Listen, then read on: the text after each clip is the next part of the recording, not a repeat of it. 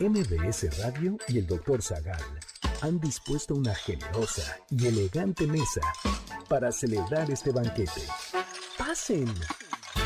Y sean bienvenidos a degustar los manjares de este menú, especialmente seleccionado para los paladares más exigentes. Esperamos que esta experiencia cultural les deje buen sabor de boca, aquí en MBS 102.5.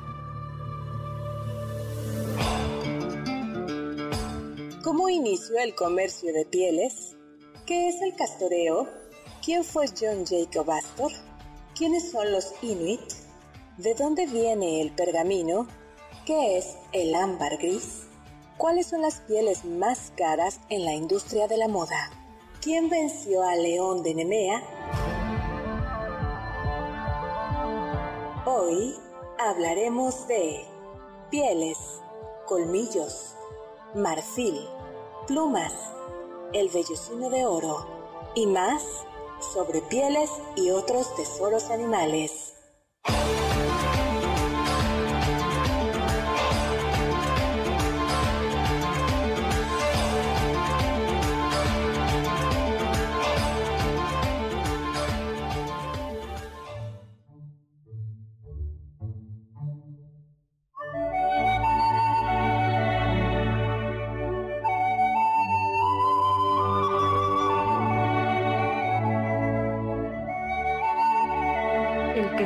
Se lleva su memoria, su modo de ser río, de ser aire, de ser adiós y nunca, hasta que un día otro lo para, lo detiene y lo reduce a voz, a piel, a superficie ofrecida, entregada, mientras dentro de sí la culta o soledad aguarda y tiembla.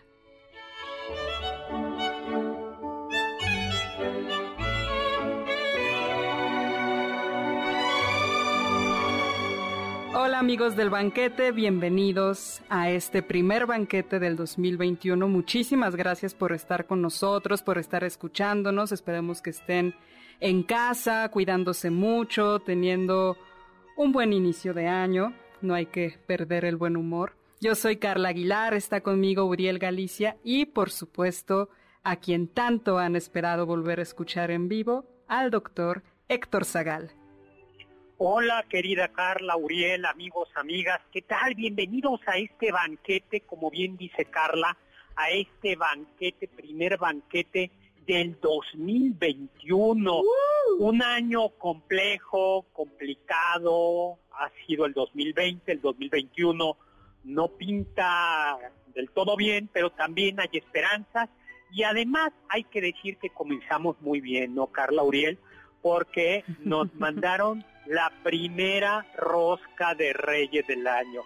¿no? Mis amigos de Montparnasse me mandaron una rosca que está ya en cabina y pues para endulzar el inicio, ¿no?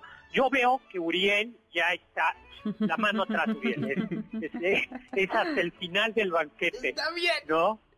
Bueno, lo intentaré. Es hasta el, final del banquete se, se, come. Pues muchas gracias porque cada año Montparnasse nos manda una deliciosa rosca. Ya la puse en Twitter para que les dé un poquito de envidia. Ahora no vamos a hablar de los Reyes Magos. El año pasado, ¿te acuerdas, Carla, que, que nos tratamos de Reyes y Reinas Magos? Pero este año no. Hoy vamos a hablar sobre pieles y otros tesoros animales Oye, Carla, me pareció un poco cruel la música que elegiste, porque es una música como de, es la de la comarca, ¿no? La de, sí, la de los hobbits, la comarca. Todo bonito, tal, pero hoy vamos a hablar de algo que es muy cruel. de desollar, sí, sí, sí. Desollar, ¿no? Pero estamos, recuerden, mi Twitter, arroba hzagal, zagal con Z, estamos en vivo, 5166105. Carlita, tu Twitter. A mí me pueden encontrar como arroba carlapaola-ab. ¿Y Uriel? A mí me pueden encontrar como arroba ucerrilla. Muy bien.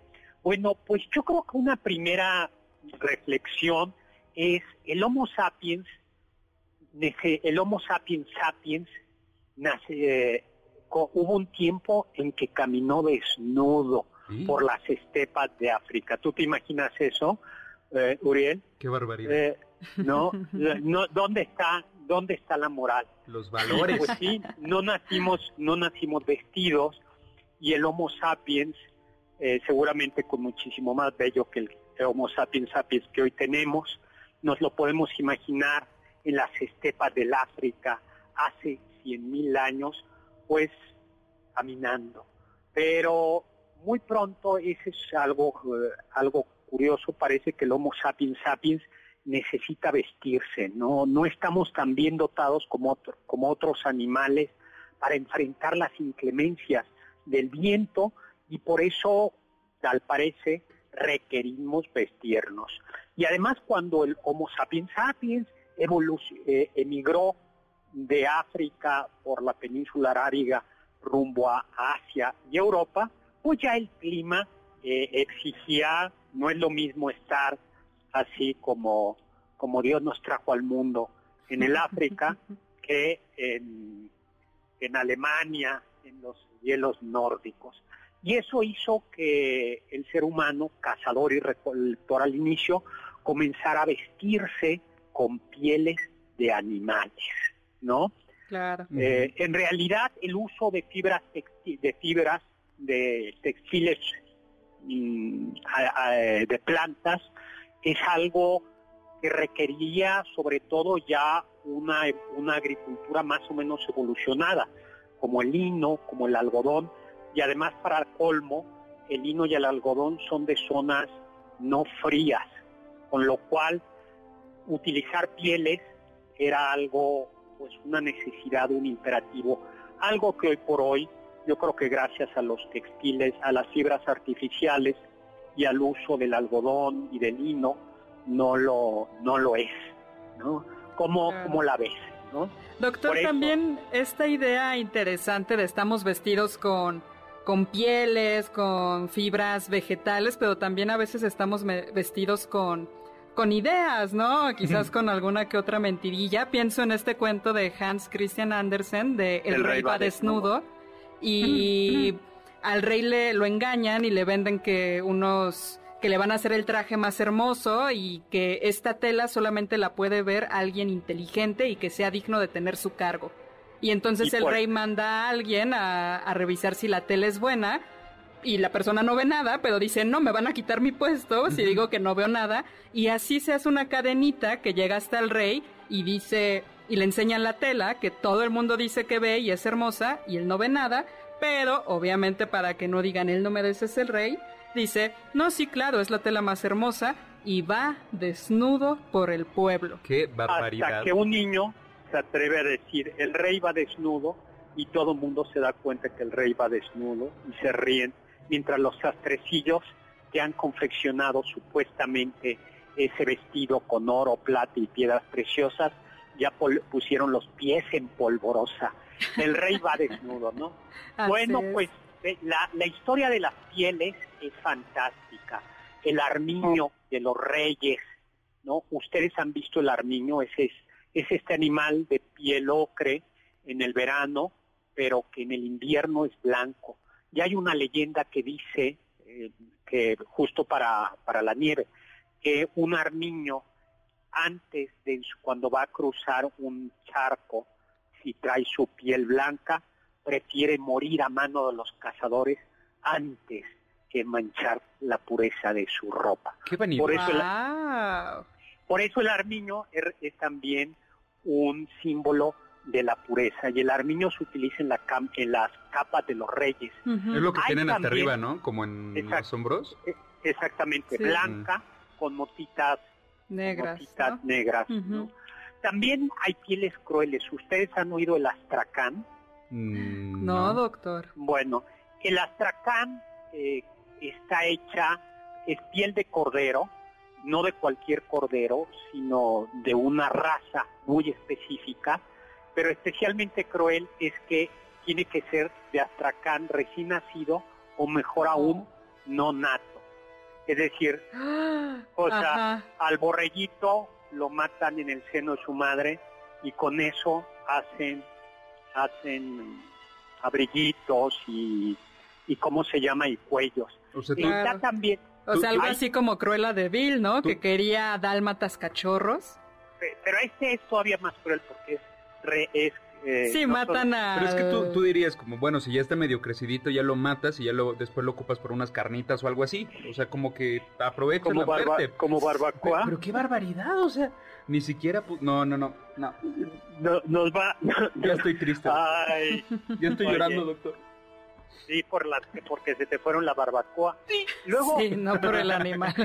hay animales que, han, que están en peligro de extinción por la caza desmedida, como la nutria marina, animales roedores que han sido domesticados como la chinchilla claro. o el bisón europeo, que por cierto ahora el bisón americano, que es el que lo ha sustituido, tuvieron que sacrificar a millones de bisones en Europa. ¿Ustedes saben por, por qué? No, doctor, ¿por qué?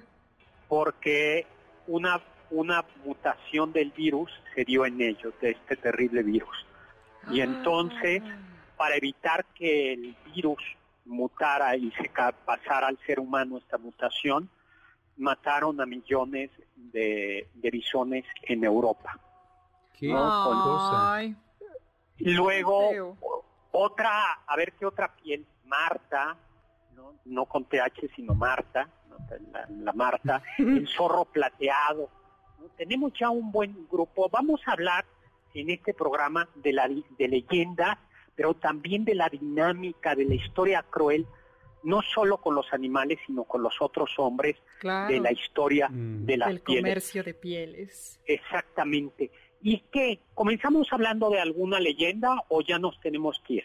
Tenemos que irnos a un corte, doctor.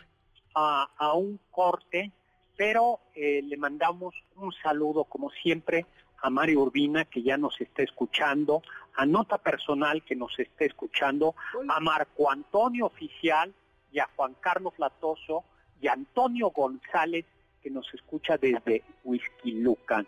Y por supuesto a Juan Manuel, que ya nos propuso hablar del León de Nemea. Perfecto, también muchos saludos desde Facebook a Samuel Cruz, Leticia Alcántara, Gustavo Martínez Campos, Lisette Llamas Escamilla, que le encanta escucharnos en vivo. Y un saludo muy especial que me llegó por Twitter a César, arroba pcesar79, que pues dice que le gusta mucho mi voz. Así que muchísimas saludos. Ay, los admiradores de Carla. unos cuantos, unos cuantos, doctor. Pero ya regresamos para seguir hablando de pieles y su comercio.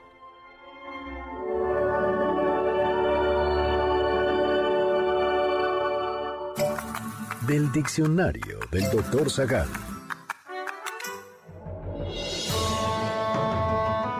La palabra peletería, lugar donde se venden o trabajan pieles, viene del francés pelletier, que a su vez deriva del latín pelis, que significa piel.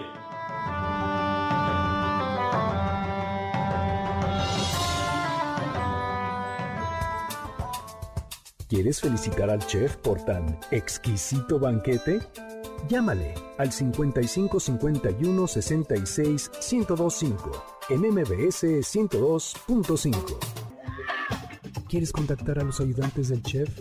Puedes escribirles en Twitter, arroba Carla Paola-AB, Pablo Alarcón, arroba Pablo Alar, Héctor Tapia, arroba Toy Tapia.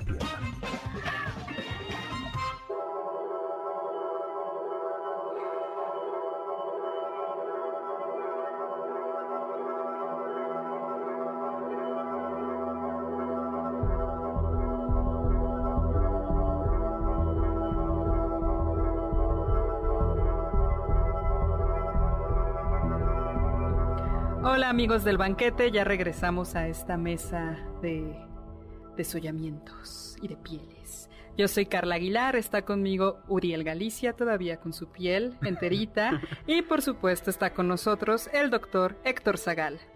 Así es, bienvenidos amigos, amigas, estamos hablando de peletería, desollamientos, y ya le vamos a platicar luego a Uriel de algunas costumbres de nuestros antepasados en estas tierras.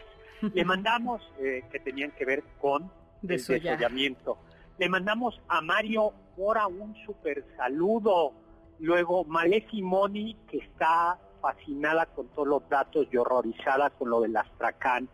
eh, pero que está, está muy contenta. Bueno, pues vamos Doctor, a... también saludos a Aida Rosas, que como siempre nos está escuchando, ya ¿cómo nos llamó a cabina. Y yo quiero hacer un saludo muy especial, rápidamente, un abrazo fuerte a toda la familia Montaño, que aunque no, no lo llevo en el nombre, sí llevo la herencia Montaño en mi cara por mis cachetitos. y pues bueno, un muy fuerte abrazo a toda la familia Montaño y mucha fuerza.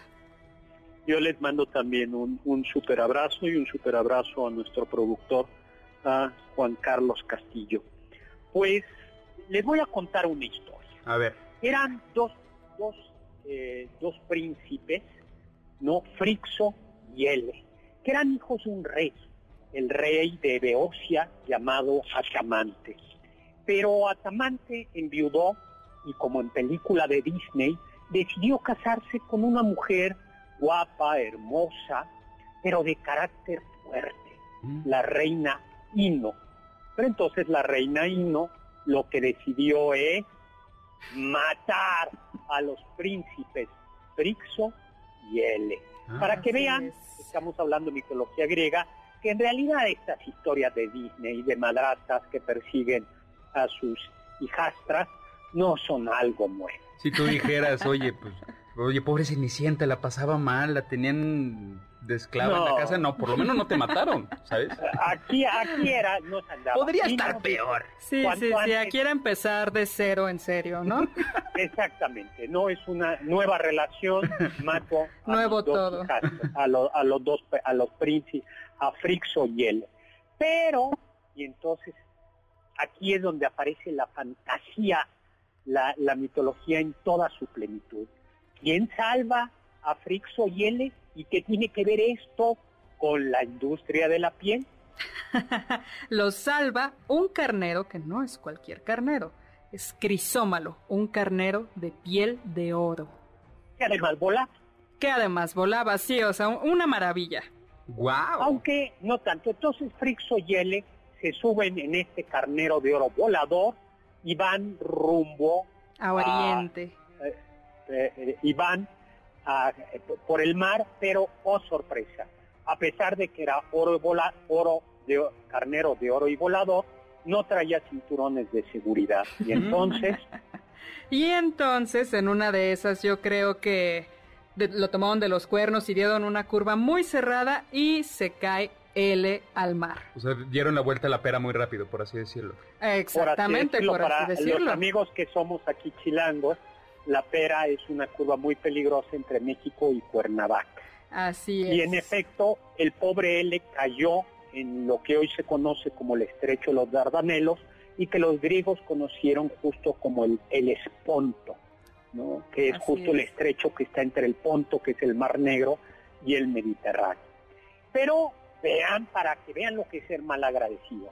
Frixo aterriza en su, en su carnero dorado y llega ahí a, a la Cólquide, esto es al pie del Cáucaso, en el extremo del Mar Negro. ¿Y a ti qué se te ocurriría hacer con el carnero que te salvó la vida y que mandaron los dioses, mi querido Uriel? Pues yo, primero, lloraría porque pues, se, se cayó mi hermano, ¿no? Pero pues después me, me iría, ¿no? O sea, ¿qué, qué otra cosa lógica podrías hacer? No, pues le das unas palmaditas, Sí, ¿no? sí, le como un- o agradeces, sea, le buscas el mejor pasto, la mejor gracias, comida, ¿no? Gracias por, pero no gracias, ¿no? Bueno, pues Frixo y Uriel tenían la misma mentalidad. Y en agradecimiento a los dioses, sacrificaron al, cornero, al carnero dorado. No, o bueno. sea, yo seguro, y, y claro, la piel, que era la de oro, yo imagino que eh, se comió una especie de birria o barbacoa el tal Frixo, y la piel dorada la colocó en agradecimiento a los dioses, en agradecimiento al Zeus, a Zeus, en, una, en la rama de un árbol, de un bosque sagrado, donde un dragón que nunca dormía se encargaba de cuidar esa piel. Si se hubiera comido al- esta piel, habría entrado en el programa de, de comidas eh, caras y extravagantes. Pero pues, Sí, ¿verdad? no se lo comió. Bi- birria, birria de carnero Imagínate. Dorado, ¿no? dorado. Fíjate que mm, ese, ese es el platillo más caro. ¿no? Ese es el giro. Y ahora los dioses, que ya se ve como de premio consolación siempre daban, te convertían en estrella, hicieron por eso la constelación del zodiaco del el carnero, ¿no? Wow. Algunos dicen eh, que de ahí que de, que de ahí viene, ¿no? Y luego más tarde qué pasó con ese trozo de piel dorada, pues claro que era una maravilla y entonces llega un personaje llamado Jasón que lo mandan a conseguir el vellocino de oro si es que quiere al regresar a su tierra tener el trono. Y entonces va Jasón en, en esta nave Argo y va con los argonautas y se narra toda la travesía que tuvo que pasar para llegar al vellocino de oro, pero Jasón en realidad no venció por su fuerza ni su destreza al dragón que nunca dormía y lo cuidaba, sino que tuvo la ayuda de una hechicera, Medea, que era la hija de Etes, el rey de la Cólquide, y pues tremendamente perdida por Jasón, dijo, bueno, voy a traicionar a mi familia, voy a hacer una pócima para que el dragón se duerma por fin y mi sexy Jasón pueda por fin llevarse el vellocino de oro. Y entonces se fue Jasón junto con el vellocino de oro, porque así se llama vellocino, quiere decir piel, ¿no? La, eh, junto con, el, el, vellocino y junto con la princesa Medea. Y lo que no saben ustedes, está seguro, es que una condecoración, una orden nobiliaria o, bueno, una condecoración más importante, una orden, eh, se llama el Toisón de Oro, que mm. eh, es la orden más importante, o la condecoración más importante de los Habsburgo de España todavía al día de hoy, y en su momento lo fue de los Habsburgo de Austria, y justo eh, el Toisón de Oro, ahora lo ponemos en Twitter y en Facebook, es un carnerito dorado, y se llama Toisón de Oro porque Toisón en francés quiere decir bellocino.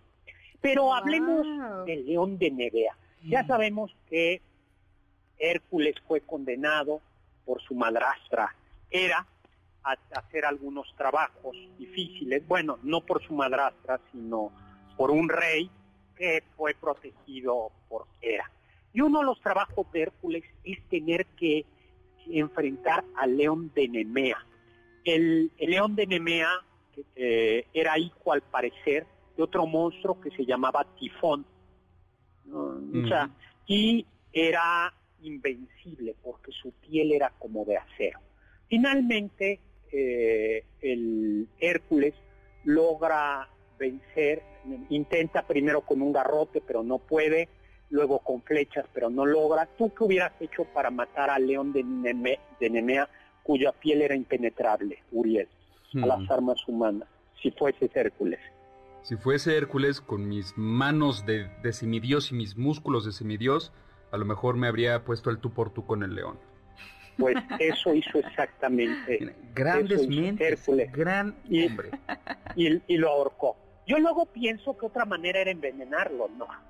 Pues sí, o sea, sí. Eso también puede haber funcionado. Yo pensaba como en ahogarlo, si pero no sé, tirándolo al mar. Si pudieron dormir a un dragón que nunca dormía, pues le hubiera dicho, oye, me prestas tantita de tu pociones que necesito aquí. Sí, o le, le daba Bueno, pero Hércules tenía, tenía músculos. bueno, pero luego, ya que eh, hubo, surgió un problema del que le vamos a hablar, y es cómo desollamos al mar. ¿Qué hacemos para desollar al, al animal. Al león de piel impenetrable. Impenetrable. Un saludo a Juan Manuel, eh, que ya está pensando en Buffalo Bill, de quien vamos a hablar en un ratito. Y regresamos, estamos en vivo 5166105 y mi Twitter arroba hzagal, zagal con Z.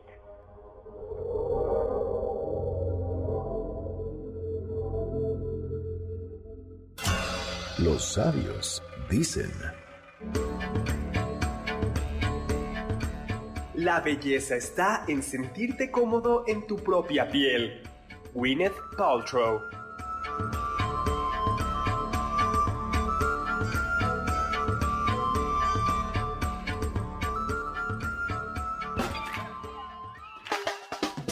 ¿Faltaste alguno de nuestros banquetes? ¿Quieres volver a degustar algún platillo? Escucha el podcast en mbsnoticias.com. MBS 102.5. ¿Tienen algún comentario? Pueden contactar al chef principal, el Dr. Zagal, En Twitter, arroba hzagal.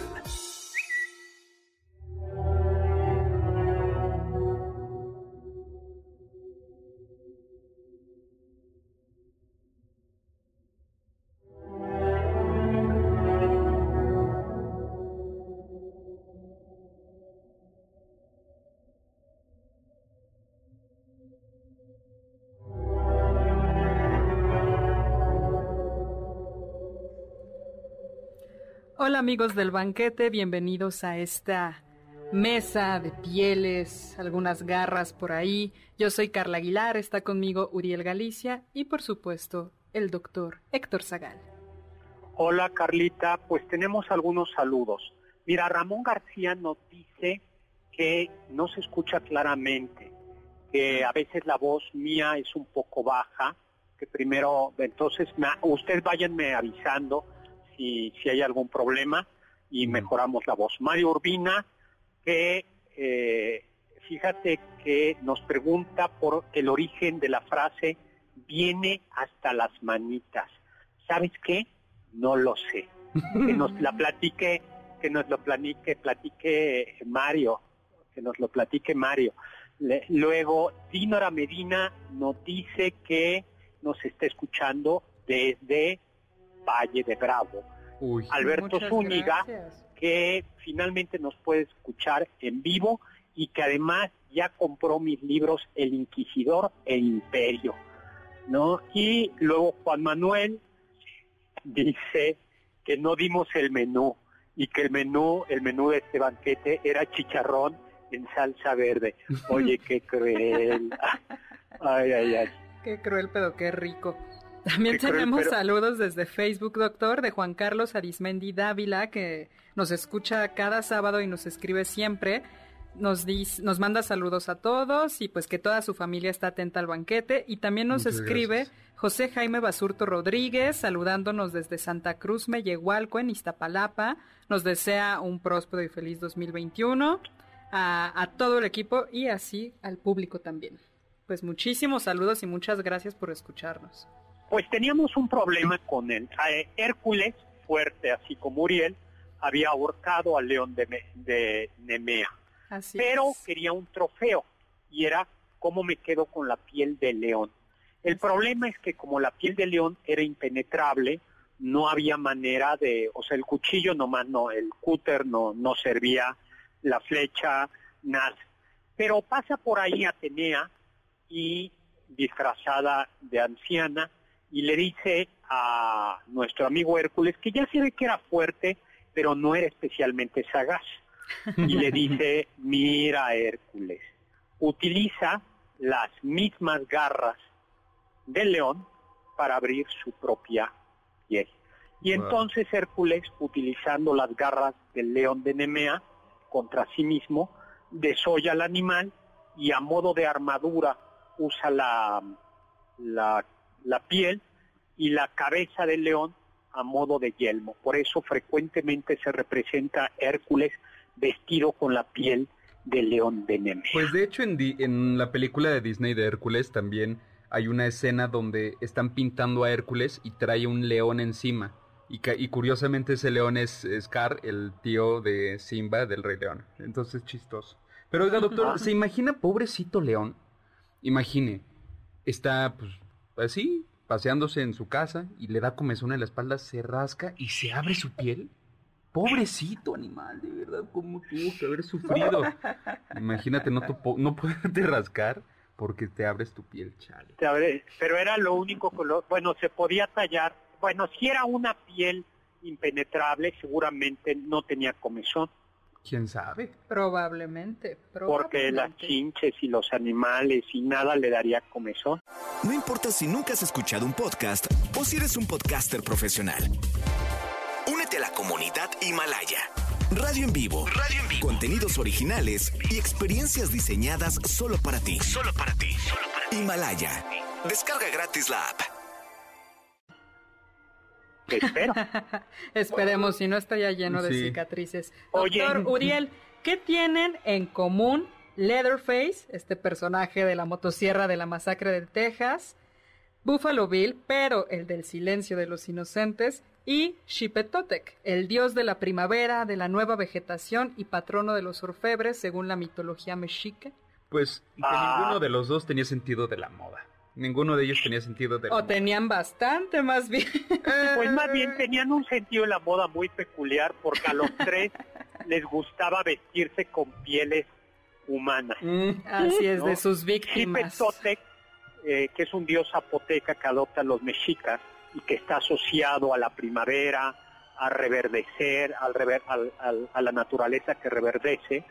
Los sacerdotes mexicas, en torno a la fiesta de Xipetotec, eh, era bastante cruel lo que hacían. Primero, eh, bueno, al pobre, al, al cautivo le sacaban el corazón y luego lo desollaban y se revestían con su piel. mm, O sea, guácala. no. Así es, O qué sea, escena. Pero o sea, imagínate, que no todo es de la misma manera que Buffalo Bill en El silencio de los inocentes se está Así haciendo es. su trajecito, ¿verdad? Así es, con la piel de las víctimas, Oh. las buscaba Ah. especialmente em, llenitas para que fuera una piel un poco estiradita, quería decir. Y pues bueno, Leatherface también disfrutaba mucho en matando Halloween. a sus víctimas, desollando y usando su piel. Era, era fan de, de, yo creo que de la época de Halloween porque se ponían las máscaras, ¿no? Se ponía como las caras... Ay, no, no, no, qué horrible. Pero bueno, eso tienen en común, datos curiosos. Oye, y en realidad el verdadero Buffalo Bill, William Freddy Cody, que murió en 1917, era un explorador y cazador de bisontes, eh, de- del bisonte eh, americano, ¿no? Y, y por eso precisamente Buffalo Bill, el del silencio de los inocentes, tiene ese apodo. Oye, ¿y de dónde viene el nombre de 101 dálmatas? Viene, doctor, justamente de una novela en la que se basó Disney para hacer la película de 101 Dálmatas, donde aparece Cruella de Vil, este personaje tan terrible que quiere hacerse de muchos cachorros de dálmatas para hacerse un abrigo de piel, que, y que en la novela su esposo es un peletero. Entonces, pues ahí la mancuerna de tú ve qué animal te gusta, mi amor, y yo aquí lo desollo, pero ya en la película de Disney no, no, no lo ponen como su esposo. Y a mí lo que me queda de duda es realmente cuántos dálmatas cachorritos se necesitan para hacerse un abrigo de piel. ¿Serán 101? No pues eso sabemos. decía ella. Yo antes pensaba, yo, o sea, yo, yo decía, a ver, ¿y por qué no entonces mata dálmatas grandes, no? O sea, yo creo que se necesitarían menos No, animales, pero es- luego ya pensé No, que es por es la por- pureza de la piel. Exacto. como ¿no? lo del astracán. Pero mejor no maten perros. ¿Por qué? Pues sí, mucho mejor. Pero bueno, de, de Buffalo Bill, doctor, de- deberíamos hacer un, un- un programa aparte porque toda su vida da para muchísimo. Tenemos que hacer una del viejo oeste. Totalmente. Y ahí entrará toda la otra parte de la vida de Buffalo Bill como todo un showman. Porque Vayamos, otra al- piel interesante es una bíblica, ¿no, doctor?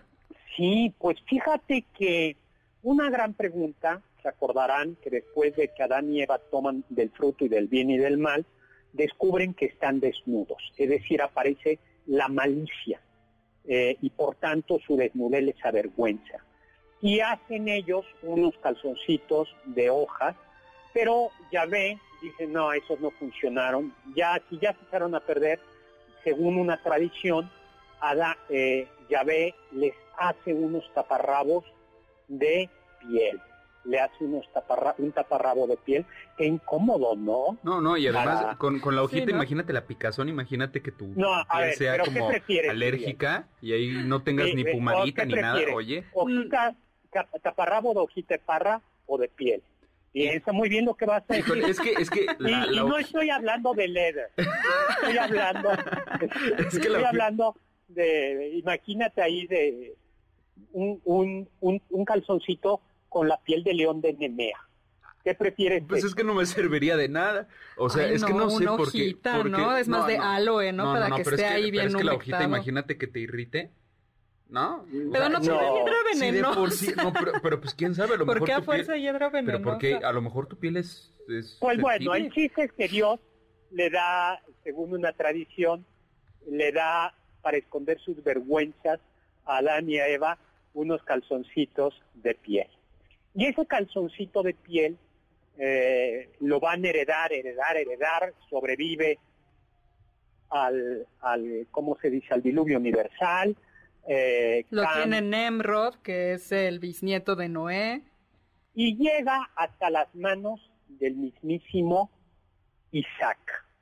¿no? Isaac, eh, Isaac está casado con Rebeca, este patriarca bíblico, padre de Saúl y Jacob. Y ya todo el mundo recordará la escena bíblica donde, donde Esaú, dice Isaac y Jacob, ¿no? Eh, perdón, Isaac y Rebeca tienen a Esaú y Jacob. Así es. Y Jacob son mellizos. son mellizos y Jacob nace tomando el tobillo de su hermano Esaú. Esaú nace con vello, con pelito, medio rojizo, y tiene la primogenitura, pero desprecia la primogenitura y se la vende a Isaac por un plato de lentejas.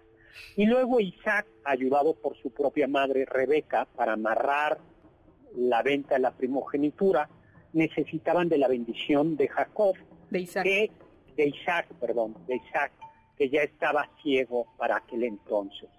Y entonces se acerca a ofrecerle comida.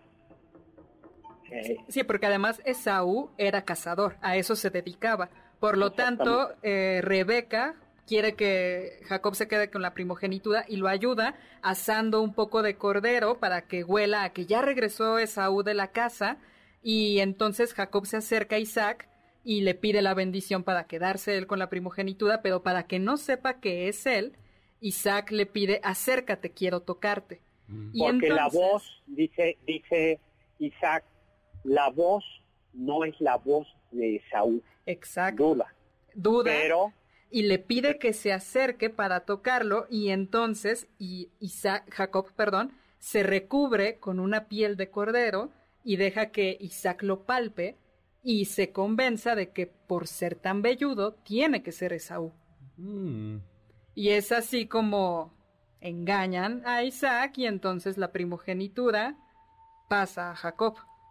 Ahora, eh, regresemos al tema de las pieles. Fíjate que en los países templados, o en los países de clima tropical, en realidad utilizar ropa de piel no era tan necesario. Entre otros motivos había fibras de origen vegetal. Por ejemplo, en, el mundo prehispánico se utilizaba algodón, que era caro, pero se utilizaba algodón. Los egipcios utilizaban lino, que eran caro. Y en, en Mesoamérica se utilizaban pieles eh, perdón, no pieles, sino fibras de maguey. Los plebeyos utilizaban eh, fibras de, maguey, con lo cual tampoco eran precisamente suaves, mi querido Uriel. Imagínate nuevamente eh, un, un taparrabos, ya no de piel, pero de fibra de maguey también. O, te, irrita, o te suda, o te... No, no, no, qué barbaridad. Sin, sin demasiados detalles. Dejémoslo a la imaginación. Pero en donde hay frío, en donde llueve mucho y hay frío, la piel, lo más lógico era la piel de animales que sobreviven a eso. Y por eso en los países del norte, en las zonas eh, frías, eh, hubo una gran caza y comercio de animales de pieles. Regresamos, vamos a un corte, estamos en vivo, 5166105, mi Twitter arroba, hzagal, zagal con Z.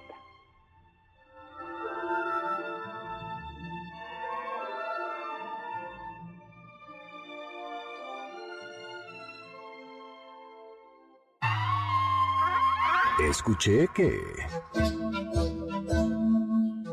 La piel de vicuña, un mamífero rumiante parecido a la llama, es la más cara del mundo. Tan solo un kilo de su piel puede costar 500 dólares. La vicuña habita principalmente en las zonas altas del Perú, donde es un animal muy valorado y protegido. De hecho, la vicuña está presente en el escudo nacional del Perú.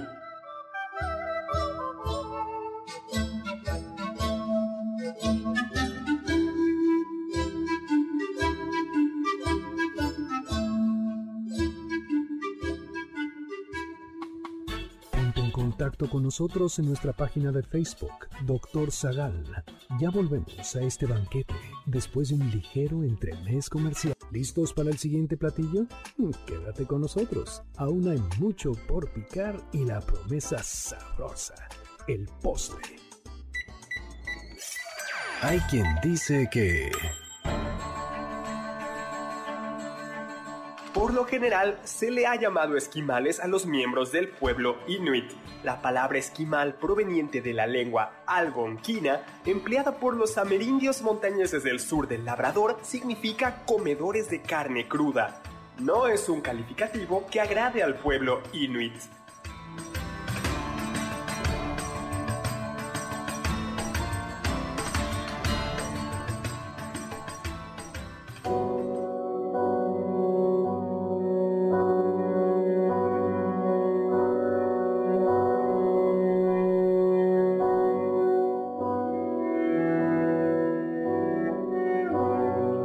Amigos del banquete, bienvenidos nuevamente a esta mesa sobre pieles y su comercio. Yo soy Carla Aguilar, está conmigo Uriel Galicia y por supuesto el doctor Héctor Zagal.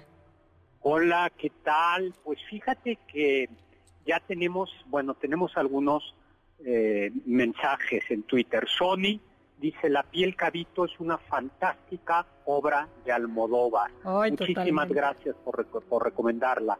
Alana que nos está escuchando desde Tabasco y que dice, ya no usamos pieles por aquello del calor y los malos olores. Yo les dije. Flash Johnston dice, tanto Buffalo Bill como Leatherface están basados en el asesino serial Ed Gein, el cual hacía lámparas con la piel de sus víctimas. Y Mario Urbina ya nos mandó un enlace donde contesta, donde a la pregunta de por qué se dice alguien bien hasta las manitas. ¿Todavía la, la usan ustedes, chavos? A ver, sí, claro que... Ay, bueno, yo sí la uso, la uso todavía. Yo, yo no sé qué es eso. ¿Qué es eso? ¿La expresión o qué es venir hasta las manitas? Las dos. Ay, muy bien, Uriel, muy bien. Doctor, pues, también tenemos saludos. Eh, nos llamó Lo de Jacob de la Alcaldía Miguel Hidalgo para desearnos un gran año a todo el equipo y pues nos manda saludos a todo el equipo. También Sofía Segovia, que nos escucha todos los sábados y nos dice muy feliz año, muchas felicidades a todo el equipo. Mm. Y saludos desde Facebook, Poncho Carrasco. Ay, en el afán de aportarle a su programa, doctor Zagal, ¿valdría la pena sumar a sus leones del día de hoy al león que identifica al evangelista Marcos o también al león que representa España durante la conquista de México? Pues a mí lo que se me ocurre es hacer un programa de leones. vamos a hacer uno de leones. Me encanta, excelente recomendación y pues bueno, muchos saludos Poncho Carrasco. y leones, ya. El león inglés. Claro. Pues fíjate que Mario Urbina lo que nos dice es que antiguamente el pulque se metía en odres, es decir, estos recipientes, estos cueros de cerdo, de, de chivo, de cerdo, de vaca, pero eran sobre todo de cerdos, y que se llenaban, se llenaban hasta las manitas el Ah, o sea, mantenía la forma de, del animal. Sí, los odres mm. mantenían la forma del animal y entonces se llenaban de pulque hasta las manitas y que por eso cuando alguien venía es porque viene muy lleno de alcohol. Muy muy lleno de alcohol hasta la manita oh. como odre. Eso es lo que nos dice Mario Urbina. Muchísimas gracias ay muchas gracias Mario. compartir la historia y déjenme ver había por aquí otro otro otro saludo. Y eh, así y Queen Junta nos dice que está saliendo muy gore el programa. Pero yo creo que ya Héctor Tapia puso el puso el, el, el tema sobre la mesa. Vamos a hablar de los Inuits, que son probablemente los peleteros más antiguos del mundo. Allá por 1978 se hallaron ocho cuerpos perfectamente eh, conservados en Groenlandia y tenían más de 3.400 años de antigüedad y su piel, su vestimenta también estaba muy bien conservada, como sus cuerpos, estaban hechos de piel, eh, eran, eran vestiduras de piel. Los inuits van completamente vestidos de piel porque lo que descubrieron es que hay que aislar y conservar el calor.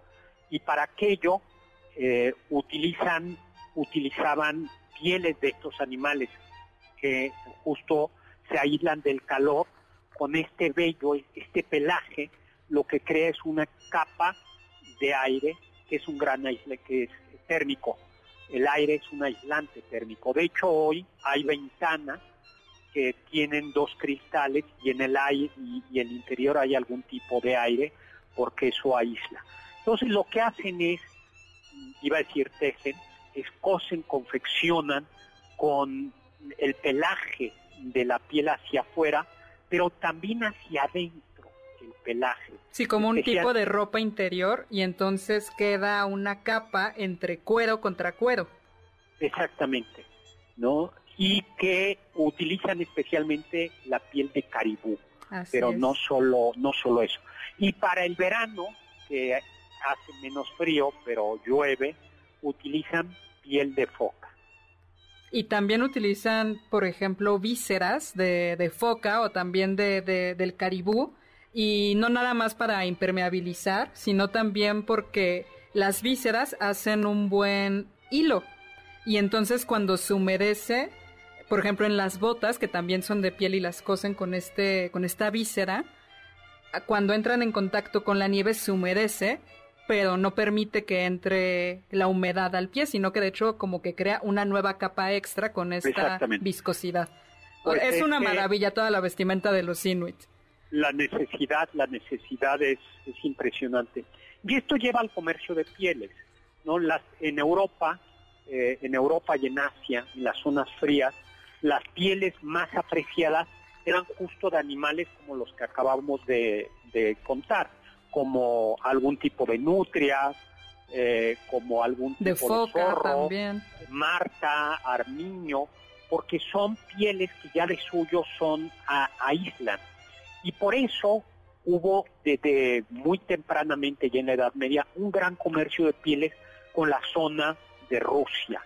Y los rusos a su vez comenzaron a comerciar pieles en Siberia eh, y era especialmente cruel les decía de esto se habla poco, pero los rusos llegaban ya los nativos siberianos, los capturaban, capturaban a los hijos, a las esposas y les decía, me tienen que entregar un tributo de pieles, si no, no le regreso a sus hijos.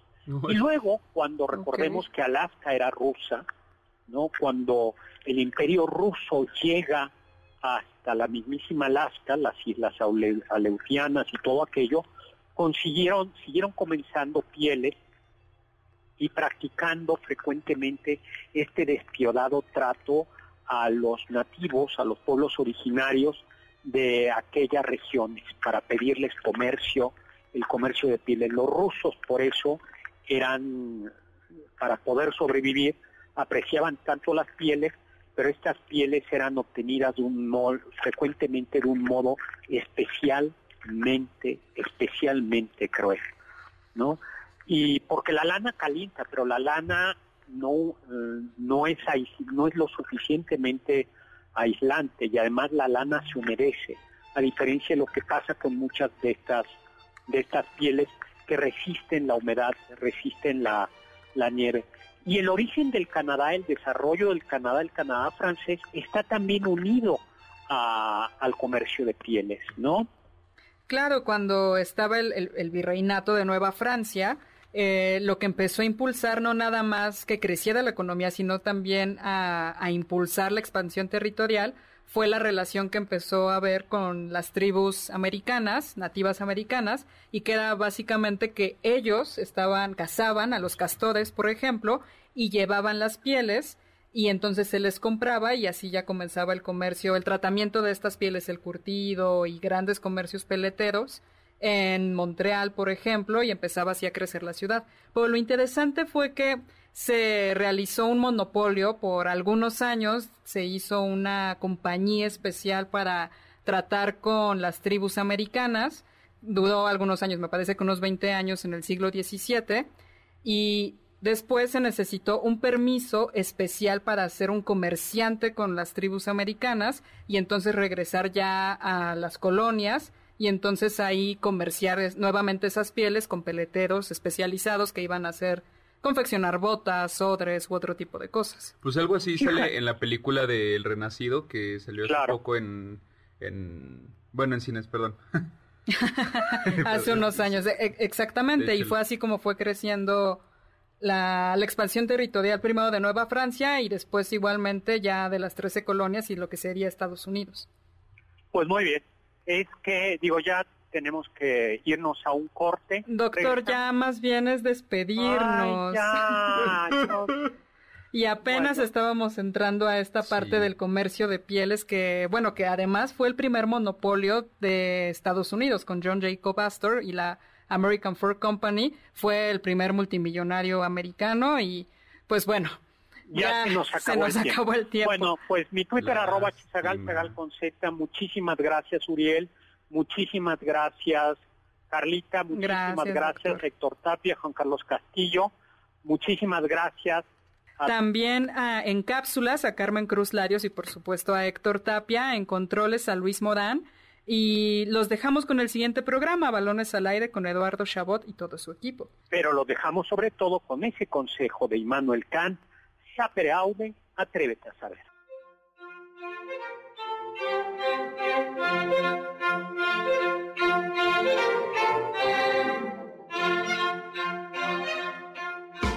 Confiamos que este banquete ha sido un deleite gourmet y cultural. Gracias por escucharnos y nos esperamos el próximo sábado con una deliciosa receta que seguro será de su agrado. MBS 52.5